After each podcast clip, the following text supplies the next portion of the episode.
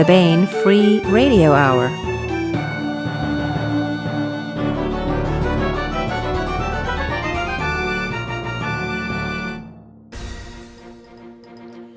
On the podcast, monstrous savings emerge from the dens of discount beneath your virtual feet.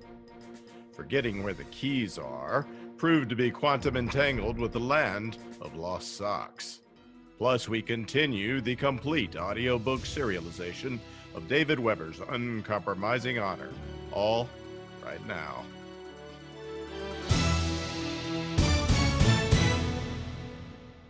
Welcome to the Baen Free Radio Hour podcast. It's an honor to have you along. I'm Baen Senior Editor Tony Daniel.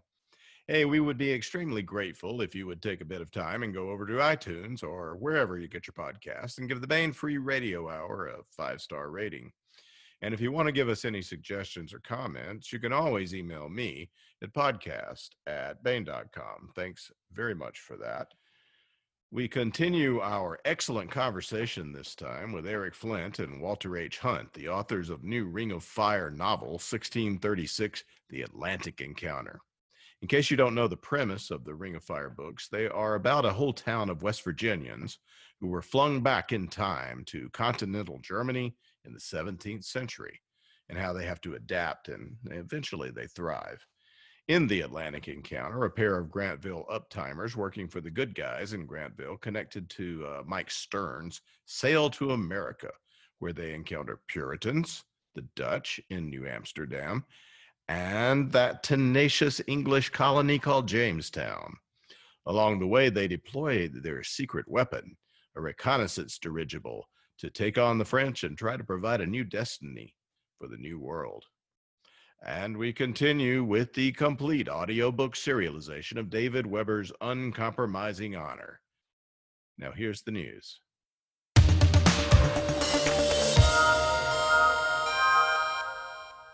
Hey, all month long, we are running the Monsters of August ebook sale. Get discounts on all Eric Correia's Monster Hunter International series ebooks. Save over 28% on Monster Hunter Siege and Monster Hunter Guardian. That's a savings of $2 per ebook. Plus, save $1 on all the other ebooks in the Monster Hunter International series, all of them.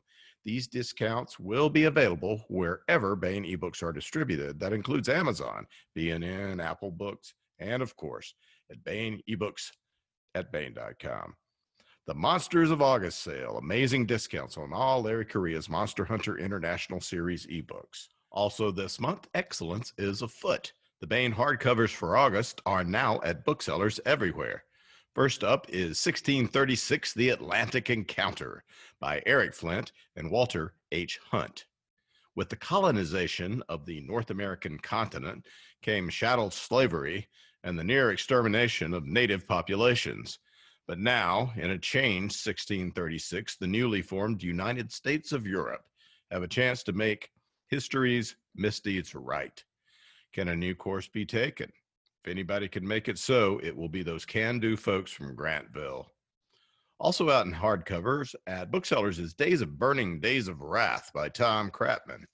Amid the chaos of war, a new leader arises. He is Hamilcar, Carrera's young son. Hamilcar stands poised to obliterate the last enemy base on his planet. Revenge was always going to be his, but now Carrera may finally get what he least expected renewal. Days of Burning, Days of Wrath by Tom Kratman, and 1636 The Atlantic Encounter by Eric Flint and Walter H. Hunt are now available at booksellers everywhere.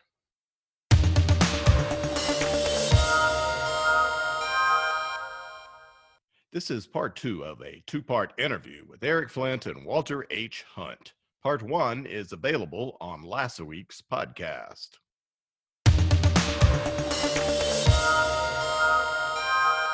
Well, I uh, want to welcome Eric Flint and Walter H. Hunt to the podcast. Back to the podcast. Hello, guys. Hi, guys. It's great to see you this time. We're gonna we are recording um, a video version of it. Of course, you might also just be listening out there. Um, we're gonna have both versions uh, available as as we've been doing.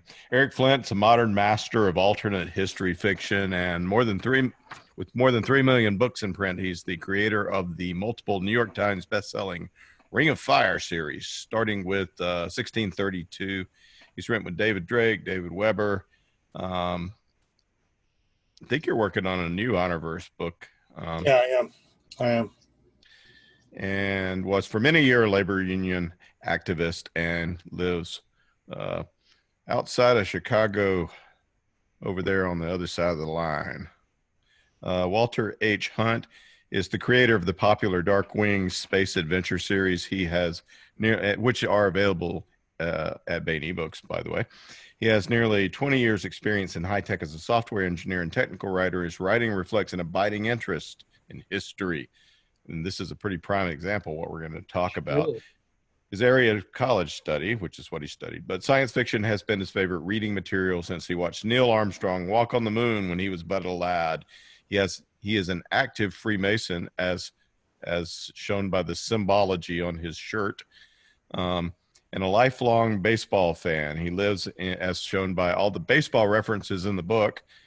Um, and he lives in Master, Eastern Massachusetts with his wife and daughter. Um, Daughter's out of town now.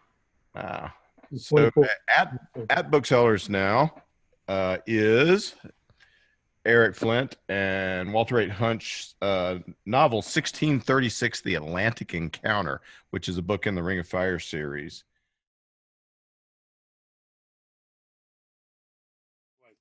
Yeah.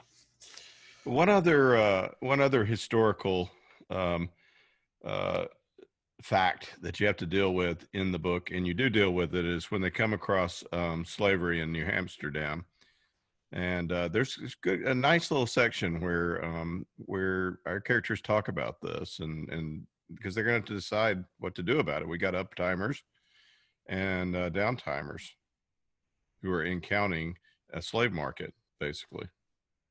Yeah, and not just in Virginia. It's, no, no. Actually, there was a stretch in American history where there are more slaves in New York City than anywhere else. Uh, and in fact, um, um, the, the, book Walter and I did, Council of Fire, actually takes it up more. Um, it's it's actually more of a prominent uh, feature in that novel than it is in the one that's coming out two days from now. But uh, yeah, no, it's it's by the time most people become most Americans become aware of American history, you're at the pre-revolutionary period. And then slavery's in the South and the North. Okay, you go back a little earlier. No, no, you had slavery, not in every colony, but you certainly did in New York. And not much earlier. There yeah. was there was there were slave auctions in Faneuil Hall in Boston in the 1750s. Slavery doesn't disappear from New England until just before the Revolution. Yeah. Well, I mean, that's the start of the, people call the 1619 project. That's when the first slaves were brought over the United States in 1619 and weren't taken to the South. So, I mean, this is, but this is the big dilemma for uh, if you're from the future and you travel back to the past um, and you hit a historical circumstance that just morally outrages you. What, what are you going to do? I mean, yeah. you're not going to be able to change the entire of society, right? So, what, how, how are you going to deal with it? There are two. Uh, the central hero of the whole series, Mike Stearns, is is, said on on several occasions that the two great evils of that time that he wants to, if not eliminate, at least cripple them, are uh, chattel slavery in the New World and the second serfdom in Eastern Europe. And in different ways, they're trying to deal with both of those issues to one degree of success or another. And um, the one thing is that in both cases they're they're cat because we're in the early 17th century they're catching both the development of new world chattel slavery and the development of second serfdom in eastern europe pretty early. They're not in, really entrenched yet so um, there are things that that you know can be done. Um, but there's no magic wand either you know there's no um, um, um it, it, uh, there's an, an, other books that are coming out soon in the series uh, are Calabar's War, 1636 Calabar's War. Uh, it was written by uh, Chuck Gannon and, and Robert Waters, and it's coming out in April. And that take that deals directly with the issue of slavery. It's focused particularly in South America and the Caribbean. Uh, and then um, and then even prior to that, Chuck and I are coming out with 1637, the uh, No Peace Beyond the Line, where the issue of slavery is a very prominent feature. And in particular, the Dutch have to start dealing with, it, and that's also going to be a major feature in the uh, in the anthology, the New World anthology. I'm not sure when that'll come out. Probably not till 2022, I think, because we Yeah. Lined up ahead of I imagine she'll probably. Yeah, we'll see where Tony puts it. Well, yeah, I mean, you know, right. I can only get so many. I'll. I bet she might put it next fall, 2021. Um, It's possible, yeah. we will see how many. We'll see how Uh, it goes. yeah. See if we need a Ring of Fire book that season. Well, we'll have two because we also almost have the Rampart Gazette nine finished. Uh, the only thing I'm waiting is for, we're waiting on me to write my story and I'm waiting on Tom Kidd to finish the cover. So.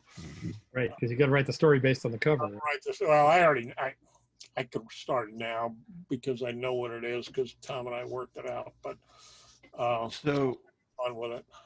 tell us about New Amsterdam and Jamestown and um, the way that because the basic point of the, all the Ring of Fire is that a town from 2000 West Virginia gets thrown back in time to 1632 in the middle of Germany, um, and now they've made their way to the New World.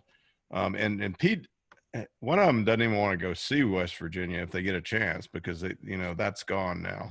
Um, what uh, what is uh, what are these towns like and how are they subtly different than they were because Grantville has shown up? Well, the first thing you gotta understand about all these towns is how small they are. Uh, I mean, New York probably doesn't even have a thousand people in it. Uh, New York City, I'm talking about. Um, and uh, Walter would know more than I would about Jamestown and Boston, but uh, none of them are big. I mean, we're talking what would be considered small towns today. Um, Yeah, Boston's very small. Yeah. It's on a, it's it's on a, a small peninsula with three big hills on it. Only one of which is still there.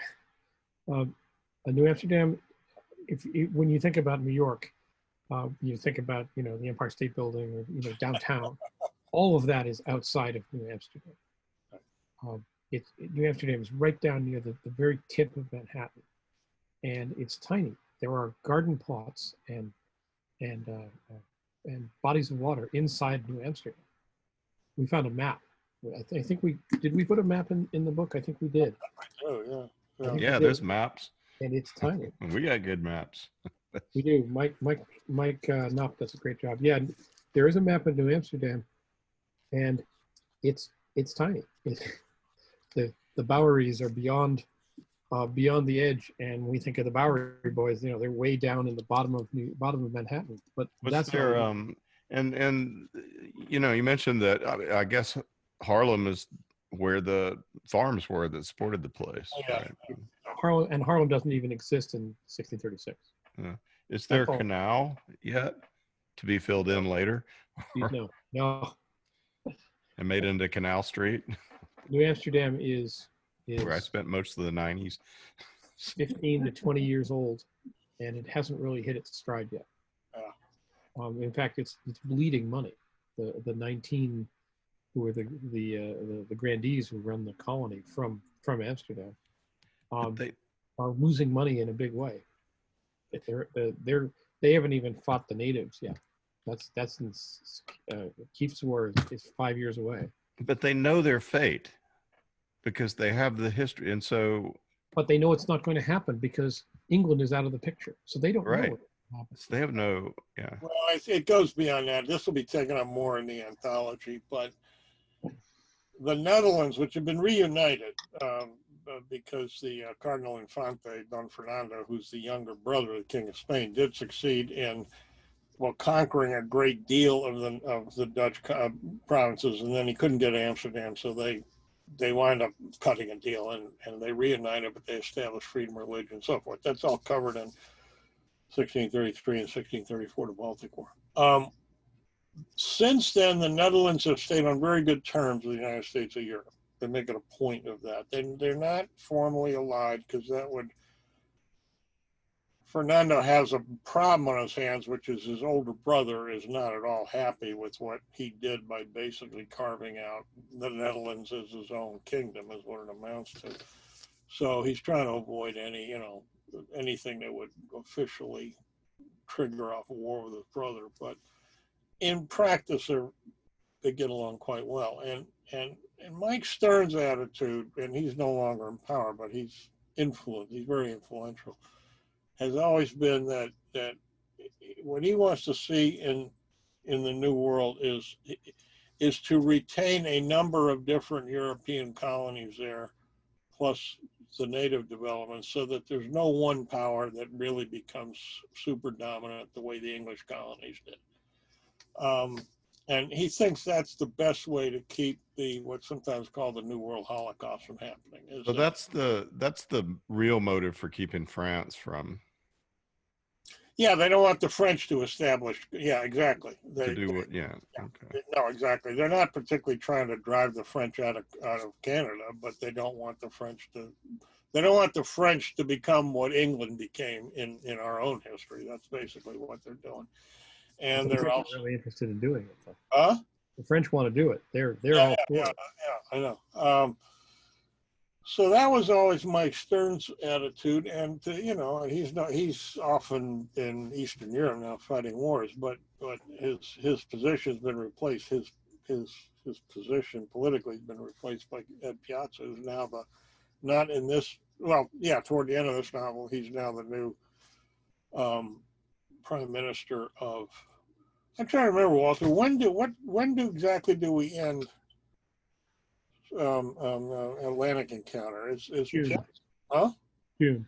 June, yeah. So Piazza is just basically on the verge of being elected the new prime minister. But what has been happening through the novel is that he's the president of the province of Thuringia Franconia, but he's also got what amounts to a shadow government, which is pretty standard in a parliamentary procedure. But he's the shadow prime minister who's out of office, but he also happens to be the president of the richest province in the country. So that gives him a lot of this expedition is essentially a, it's unofficial, but it's really being financed and, and, and supported by by that province. That's how it works.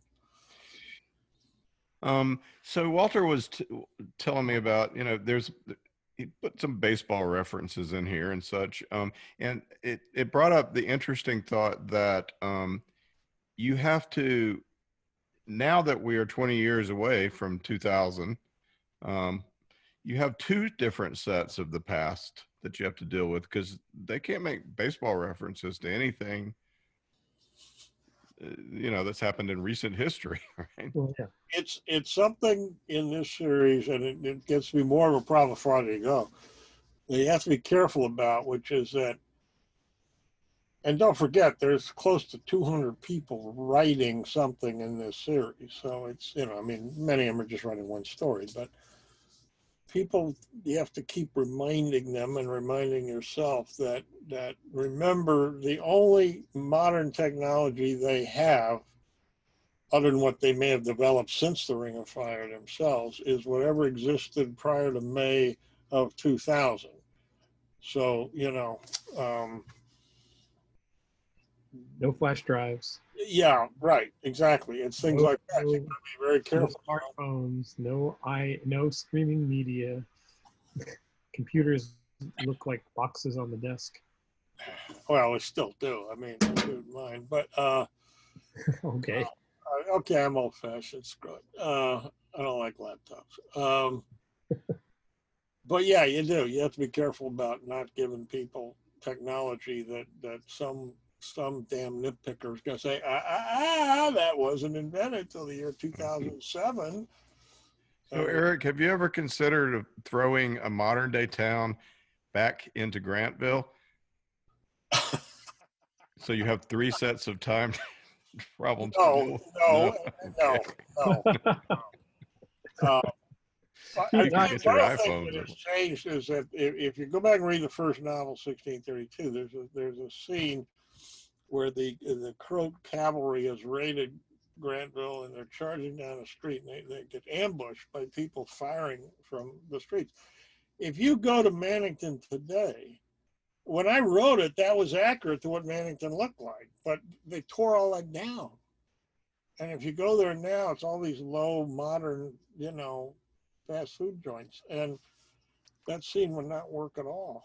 Um, so be it. But I no, I have not thought of doing that, and and I wish you hadn't brought it up. I'll have nightmares. About It sounds like a nightmare.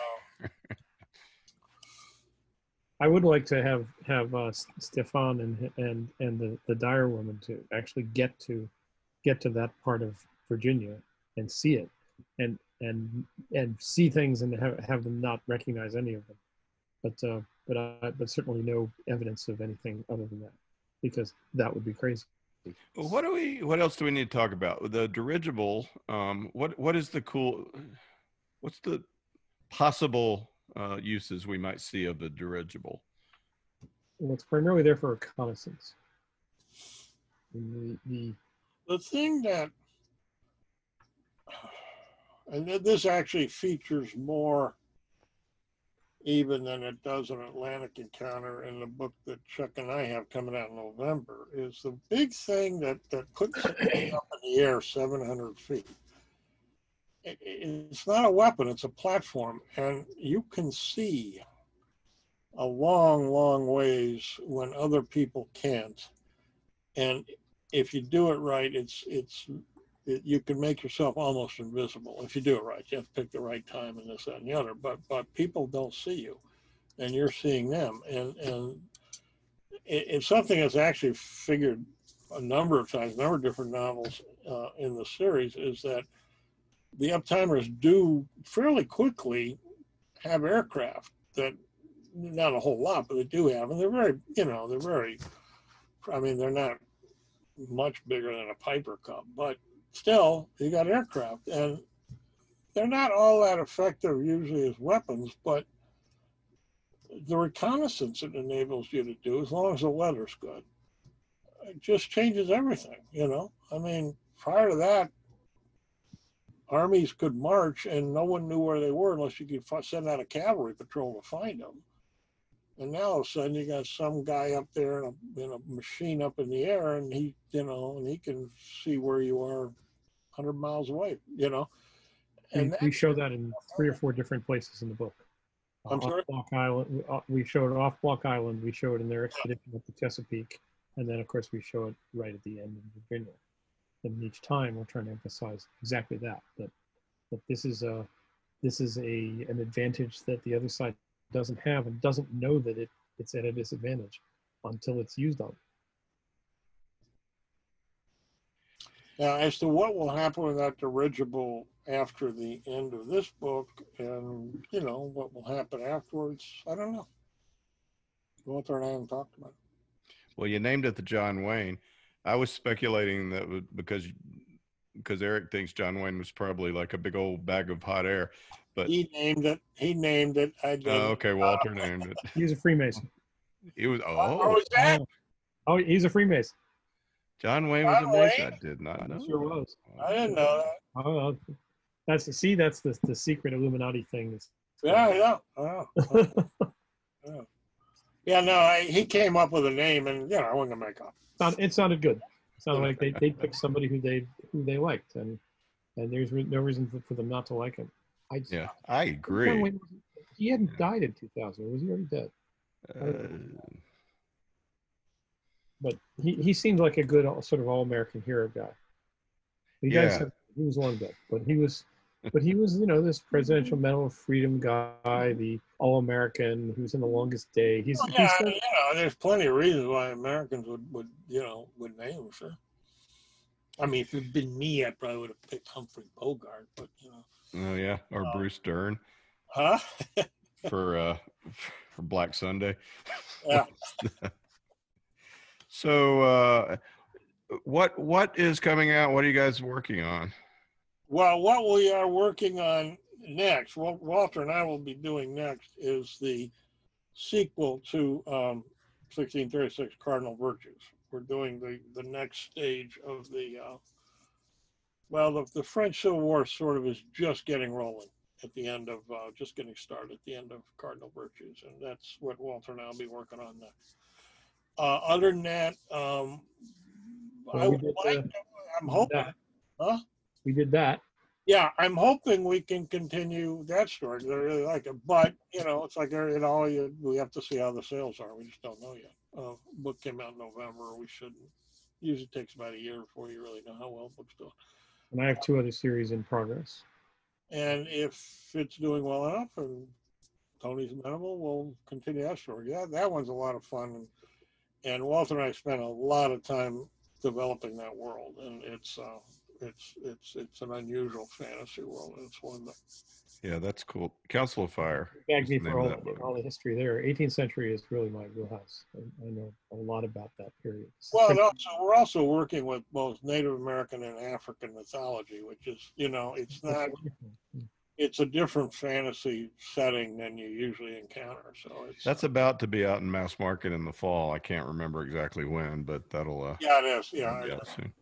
I saw that and uh, I forgot what month, but yeah, it's coming out. Yeah, that's the uh, that's the the Montcalm Wolfe buddy novel. yeah. No, it's a lot of fun. It's the uh, yeah, it's a, it's a fantasy world where magic. Um, oh, let's not even get into it. It's No. cool.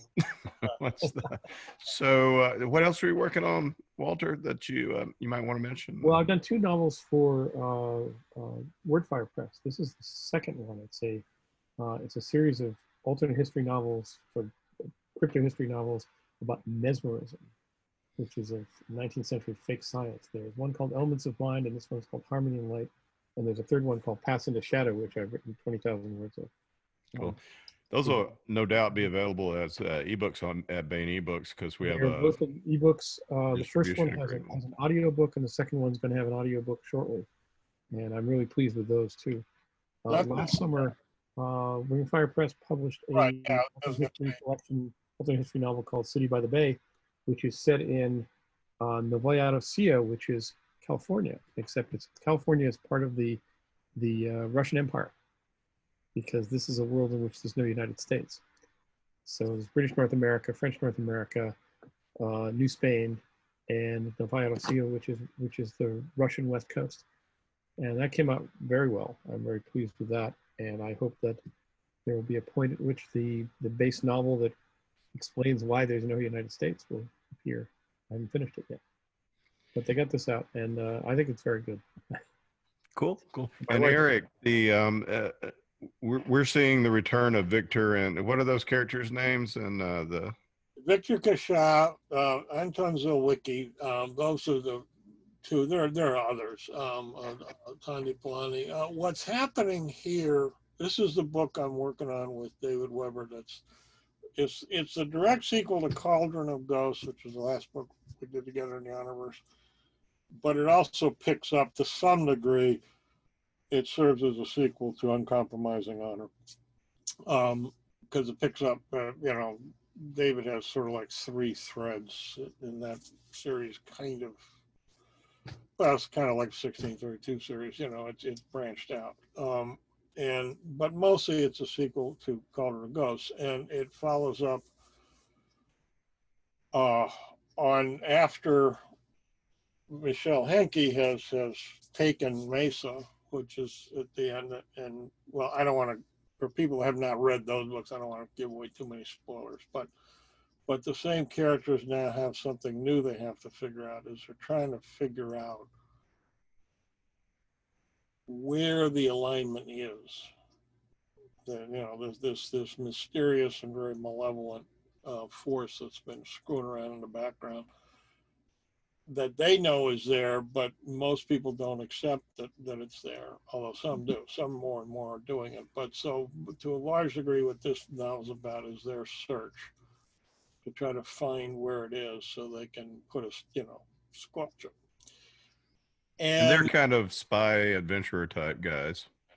I'm sorry? They're kind of spy uh, th- thriller Yeah, type yeah, guys. yeah, so, yeah, yeah. Uh, yeah, uh, it's kind of like Anton's more the, uh, uh, although he gets in plenty of adventures, but he's sort of the uh, uh, the analyst, and and Victor is is more the uh, on the on the ground operative. Um, and I can't really say much more about that without. I just don't want to give away too much of the plot, but You um, got a title for it? the current title um, is Cloak of Alignment. It was Cloak of Evil, which I never liked. Uh, even I'm the one who came up with it, but I didn't like it. Uh, right now, I, what I proposed to David, and he hasn't said yes or no, but but since it's been quite a while since he hasn't said yes or no, I just said, all right, fine, I'm going to go ahead and do it. And he can always change it later if he wants to. But I've changed it to Cloak of Alignment, uh, which makes sense if in the context of the book. Um, the bad guys are called the alignment, but there's two different alignments. Never mind. Um, and it, it's a slow book to write because there's a whole lot of new things that have to be worked out. And and I'm doing the first draft, and David's tied up with other things. I'm I'm developing stuff, and then I send it to him, and he says, "Yeah, that doesn't really work." So there's a lot of rewriting involved. Um, yeah, it's it's, it's going to be a good book. I'll say that I'm, I'm I'm pleased with it. It's just you know, it's it's I'm winding up having to budget more time for it than I uh, initially thought because it, the problem is this book is actually going into new stuff, which normally the books I've done with David are following him, not preceding him, but this is. So it takes a lot more figuring out, including he has to figure stuff out. What um anything else we want to say about the uh, the Atlantic encounter? I, uh, you know, I, it's a good novel. It really is. I mean, I think people will enjoy it. Um, and you know, it, it, it, there have been stories set in the New World uh, that have come out in the series already, but this this sort of marks a new step forward in that it kind of gives an anchor for a lot of other books that will be coming out later and other stories. And first, first of which will be this anthology we're doing. Um, and Chuck's new book in the Caribbean. I mean, I'm pleased with it. Huh? I'm sorry. Chuck's, new, Chuck's and your new book in the Caribbean dovetails into it, and we made sure that it that it fit because Chuck and I had a couple conversations. Yeah, that was yeah, because Chuck and I have been doing a different line of story that takes place in the Caribbean, and it, it, there's an overlap. You got to be careful that that works out okay. Which we work very hard at uh, at uh, uh, consistency.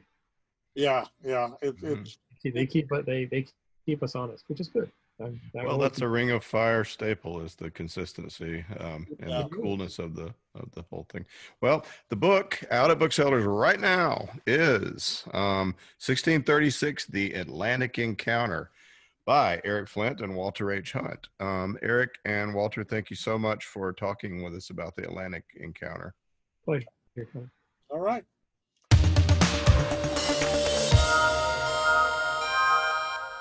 That was part two of a two part interview with Eric Flint and Walter H. Hunt. Part one is available on last week's podcast.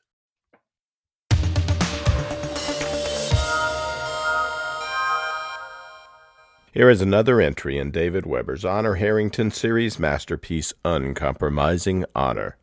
Honor keeps her promise. The Solarian League. For hundreds of years, they have borne the banner of human civilization but the bureaucratic mandarins who rule today's league are corrupt and looking for scapegoats.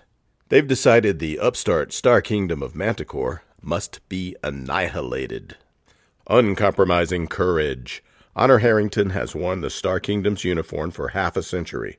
Very few know war the way Honor Harrington does. So far, hers has been a voice of caution. But now the Mandarins have committed atrocities such as the galaxy has not known in a thousand years. They have finally killed too many of the people Honor Harrington loves. Uncompromising vengeance. Now Honor Harrington is coming for the Solarian League, and hell is riding in her wake. And now, David Weber's Uncompromising Honor. So Technodyne's accuracy estimates at extended range were almost on the money. Rear Admiral Rosiak said, using the hand unit to highlight a column of numbers on the briefing room's bulkhead smart wall.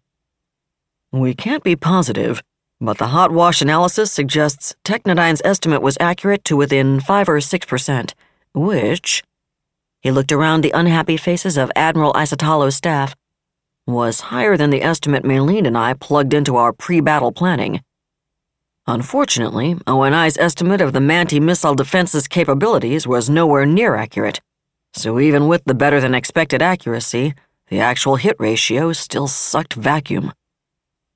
In fairness to ONI, ma'am, Rear Admiral Lamazana put in, nobody who's gone toe to toe with the Manties has gotten home again to tell us how good their defenses really are.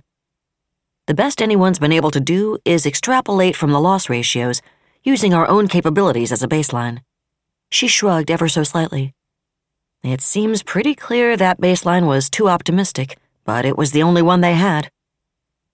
Jane Isotalo's jaw tightened at that unpalatable reminder, but it was exactly the sort of reminder Lamazana was supposed to give her, and she nodded in recognition. So, your recommendation is what, Bart? she asked after a second. We have two options, ma'am, either of which has pros and cons, Rosiak replied. One is to simply fire the biggest damned missile salvo the galaxy's ever seen. I don't care how good their defenses are on a ship for ship basis. Hit them with enough birds to completely saturate their counter missiles and point defense, and something's getting through. Assuming we're right about the blind fire hit probabilities, my people estimate that a 30,000 missile launch should produce a minimum of 400 hits despite their defensive capabilities. Assuming they've actually shown us all of those capabilities yet, Lamazana added in a carefully neutral tone. Assuming that, Rosiak acknowledged, nodding at the intelligence officer. I think Maylene's right that we have to assume they may not have. Although I also have to say, I find it a little difficult to believe anyone could see 6,000 missiles coming at him and not pull out all the stops against them, however good he thought his defenses were. Having said that, I don't have any desire at all to get caught with our arses hanging out the way certain other people have. Two or three people, Isotalo among them, surprised themselves with smiles at his last sentence although it wasn't really funny given how many of their fellows, officers and enlisted, those other people had gotten killed. And Bart can say that when Romalis or Maylene couldn't, she reflected, because he's Battlefleet, just like Crandall and Filaretta. And he does have a point. I realize we have deep pockets where missile pods are concerned, she said then. I'd really prefer not to use them up at the rate of five or six thousand per heavy cruiser, though, she added in a desert dry tone, so let's hear option two, Bart. Should I assume you're thinking in terms of two step? Yes, ma'am, I am. Rosiak waved at the smart wall without looking away from Isotalo. On top of their active defenses in EW, Foudroyant CIC agrees with my own people's conclusion that the Manties have to have found some way to protect against down the throat shots. Nobody's prepared to go out on a limb over exactly how they're doing that but my own feeling is that they have to have found some way to create a sidewall to cover the uh, ahead and astern aspects of a wedge. Not to dispute Bart's conclusion, ma'am, Rear Admiral Romalis said, but if they've managed that, they have to be playing even faster and looser with physics than our worst case assumptions. Not necessarily, Captain Malati Raghavendra said. Foudroyant's captain sat at Isotalo's left elbow directly across from Romalis, both because it was her right as the task force's flag captain and because Isotalo respected her level headed, one might almost have said phlegmatic, common sense. Like Isotalo and Rosiak, Raghavendra was Battlefleet, but she'd started in engineering, not tactical, which helped explain why she had so far attained only captain's rank in the Admiral Heavy SLN. What do you mean, Malati? The Admiral asked. Well, ma'am, speaking as an ex snipe, there's no real problem with generating a, call it a bow wall, for want of a better term. You'd need generators that were a lot bigger and more powerful to produce a wall with that much area, but that's pretty straightforward. Just a matter of engineering, really. The problem, she nodded at Romalis, is that every time you put it up and closed the front of your wedge, your ship wouldn't be able to accelerate. But these people weren't accelerating. In fact, if they have something like that, it might be the reason they weren't. They were rolling ship, Captain, Romalis pointed out, but his expression was thoughtful, not dismissive. Yes, and a lot faster than they could have on thrusters, Raghavendra agreed. They have to be using their wedges for that. But we don't know how quickly they could put the thing up or down, and none of us were looking for any evidence of it at the time. One thing my tactical officer noticed, though, was that after they initially rolled up against our fire, none of their ships ever changed attitude twice in a row. Twice in a row? Isotalo repeated. What I mean, ma'am, is that they were obviously clearing telemetry or sensor channels to take peeks downrange at our birds, but they did it in a staggered sequence, using a different ship each time. I'm wondering if that was because of the time it took to deactivate and activate the bow wall generators. The actual engagement time was too short for us to draw any kind of conclusions, but I think it's worth bearing the possibility in mind. Agreed. Romalis nodded and returned his gaze to Isotalo. And I think I see where Bart was going with this.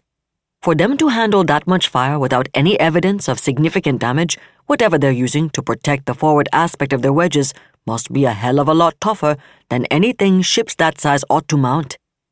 I wouldn't like to face that kind of beating with a super dreadnought sidewalls, to be honest. And as the captain points out, the sheer area they're covering means they must have given up a lot of volume and power supply to cram the suckers in.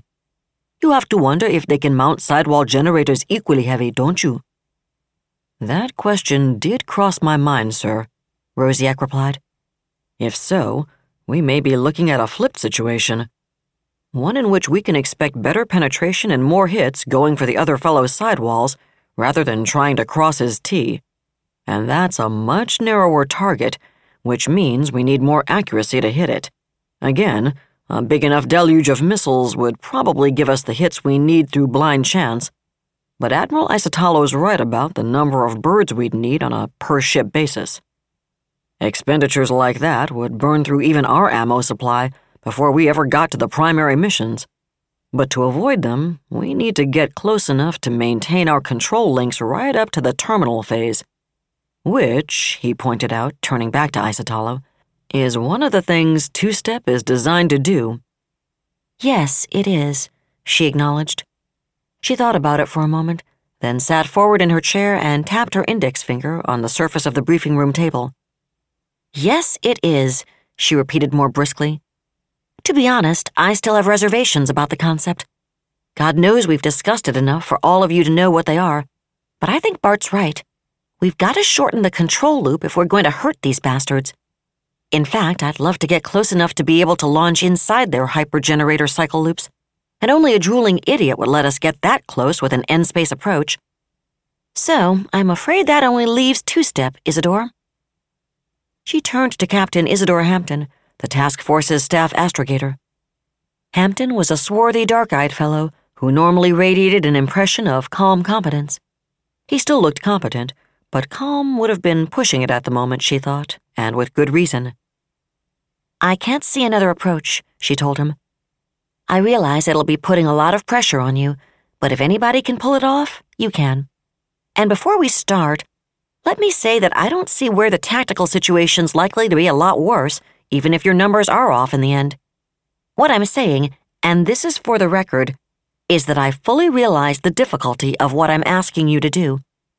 I've made my decision to try it anyway based on all the information available to me, but I don't expect or demand miracles.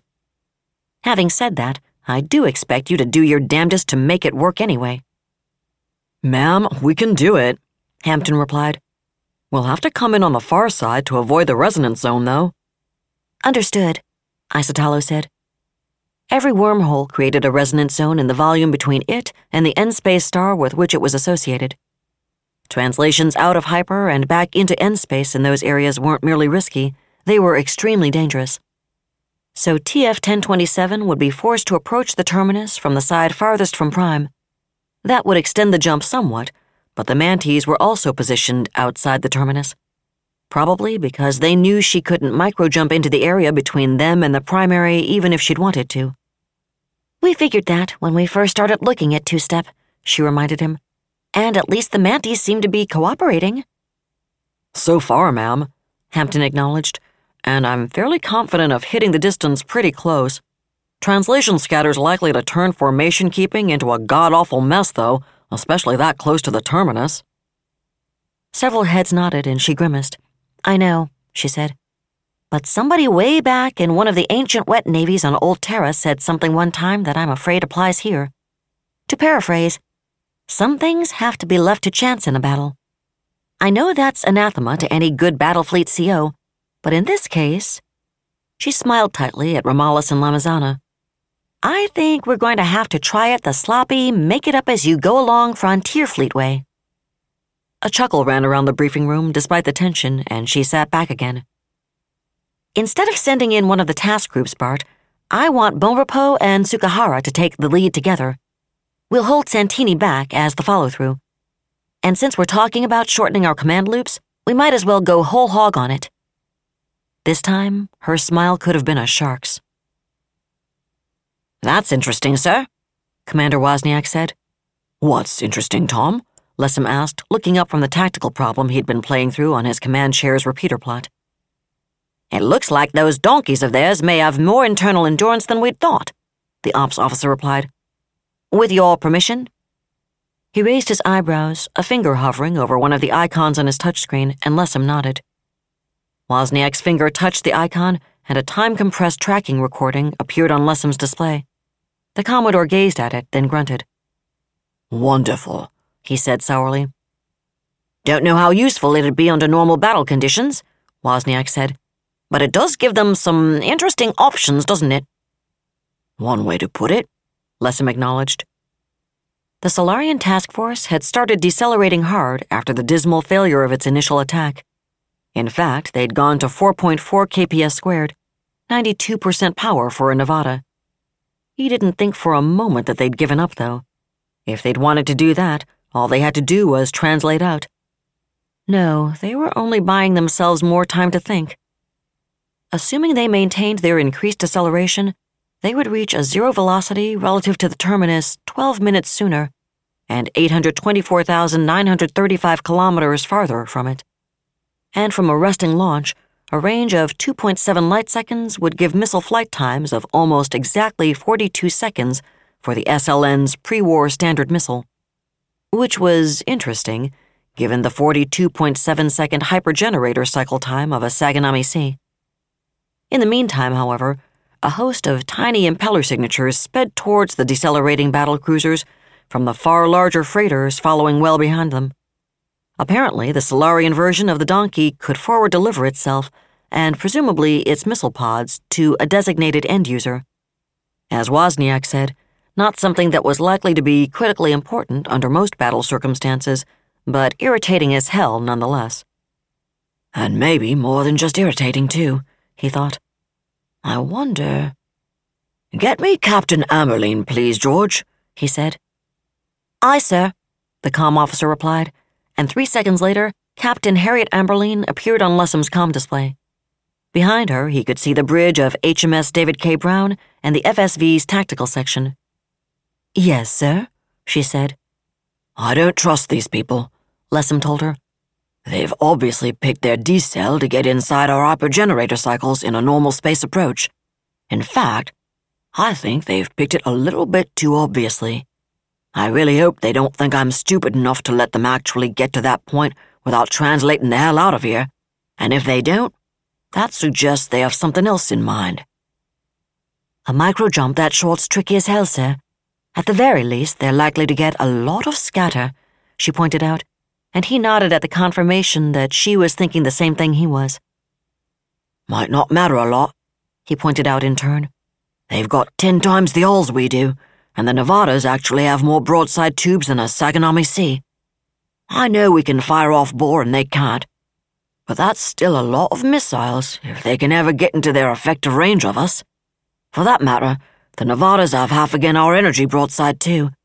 If they could get really close, he let his voice trail off, and Amberline nodded soberly. Just this once, she was delighted that his collar carried the twin planets of a Commodore, and hers carried only the four golden pips of a junior grade captain. Given how much slower your generator's going to cycle, I think it's time you went elsewhere, he continued. I promise we'll look after your waifs, and I'm giving you Minion and Lancaster for escorts.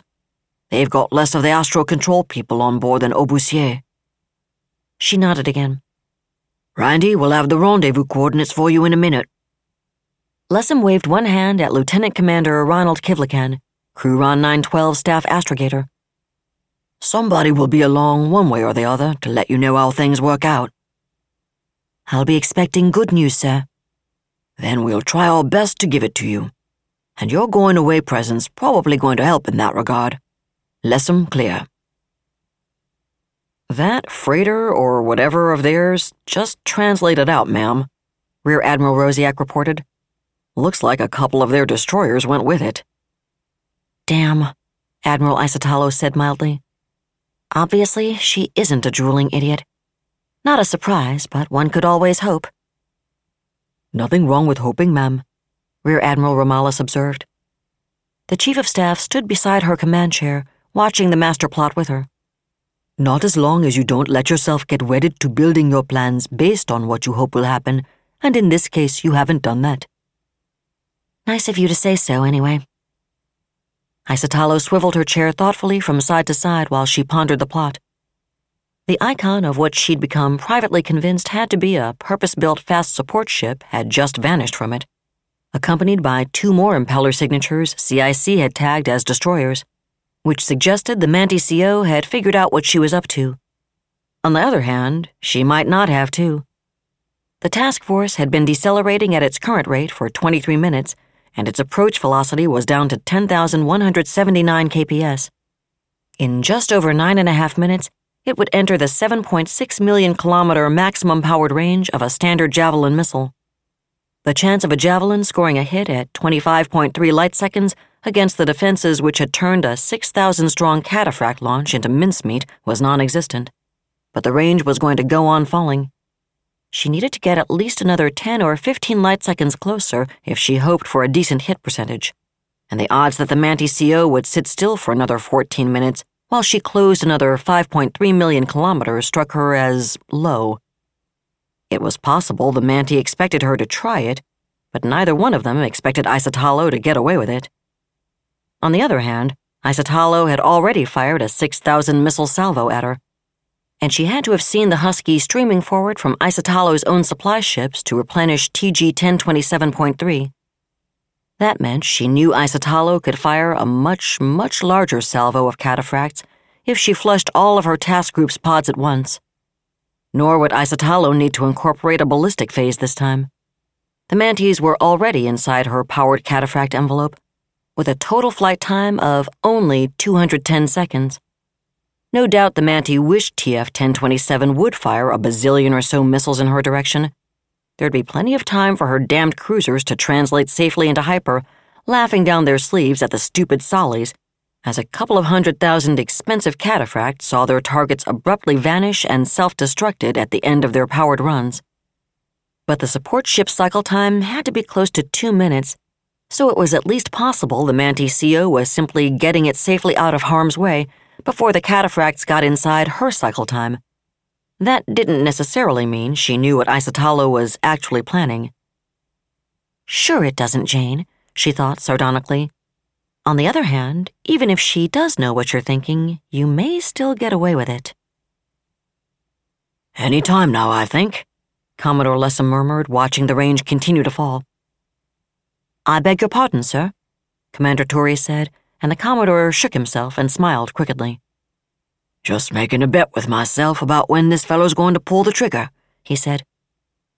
I'm wondering that myself, sir, the Chief of Staff admitted. And the other thing I'm wondering is how cautious this particular rat is when it comes to sniffing the cheese. Lessem shoved back up out of his command chair and crossed the flag bridge to stand looking over Lieutenant Commander Kivlikan's shoulder. I'd hate to have them leave before the party begins. Torrey nodded, standing at Kivlikan's other shoulder and watching the plot. The Sollies had been decelerating for 34 minutes. The range was down to 7 million kilometers, and their closing velocity had fallen to 7,293 kps.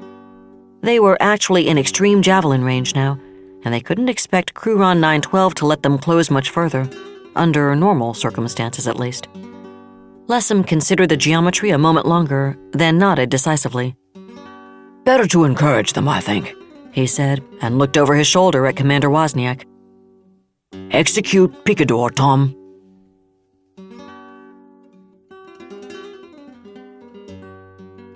That was another entry in the complete audiobook serialization of David Weber's Uncompromising Honor.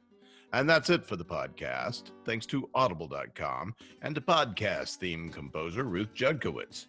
and the makings of quantum stone soup, which is oh so much better than stone soup because it's made by a bunch of villagers through multiple dimensions and ends up tasting just like quantum chicken soup, but which is not dissimilar to quantum alligator soup and quantum rattlesnake soup. Plus, thanks, praise, and gratitude to Eric Flint and Walter H. Hunt, authors of 1636 The Atlantic Encounter.